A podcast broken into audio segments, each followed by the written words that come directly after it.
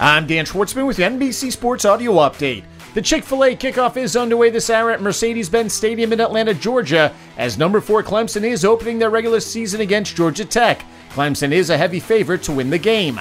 A shocker at the U.S. Open as two seeded Rafa Nadal has been eliminated by 22nd seeded Frances Tiafoe in four sets as the American now moves on to the quarterfinals. Meanwhile, third seed Carlos Alcaraz is in action versus 15 seeded Marin Cilic, while 7 seed Cameron Norrie is beaten in straight sets by 9 seed Andrei Rublev, and 11 seed Jannik Sinner plays Ilya Ivashka. In the women's draw, top seed Iga Swiatek loses the first set to Jule Niemeier before coming back to win the next two to advance to the quarters, while 8 seeded Jessica Pegula knocks off 21st seed Petra Kvitova in straight sets to move on as well. Elsewhere, 6 seed Aryna Sabalenka takes on 19 seed Danielle Collins, while 22nd seeded Karolina Pliskova battles 26 seeded Victoria Azarenka. 12 games on the Major League Baseball schedule with four matches featuring both teams with 500 better records, including a doubleheader, as the Toronto Blue Jays are visiting the Baltimore Orioles for two, with Toronto winning game one 7 3. The New York Yankees beat the Minnesota Twins 5 2 as Aaron Judge hits his 54th home run of the season, while the Seattle Mariners are at the Chicago White Sox. Meanwhile, the New York Mets game in Pittsburgh versus the Pirates has been rained out and will be made up as part of a split doubleheader on Wednesday.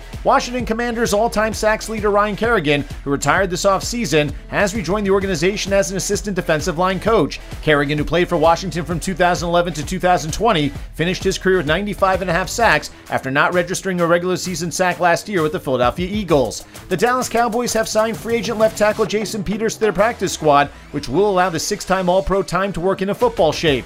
The 40 year old will be entering his 18th season in the NFL and played last year with the Chicago Bears. Dallas lost eight time Pro Bowl tackle Tyron Smith till sometime in December with a hamstring injury that required surgery.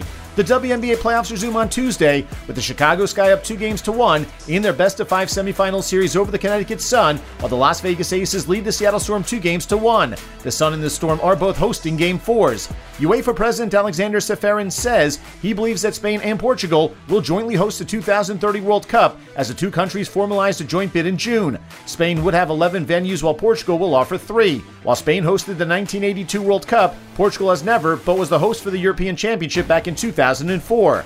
With your NBC Sports Audio update, I'm Dan Schwartzman.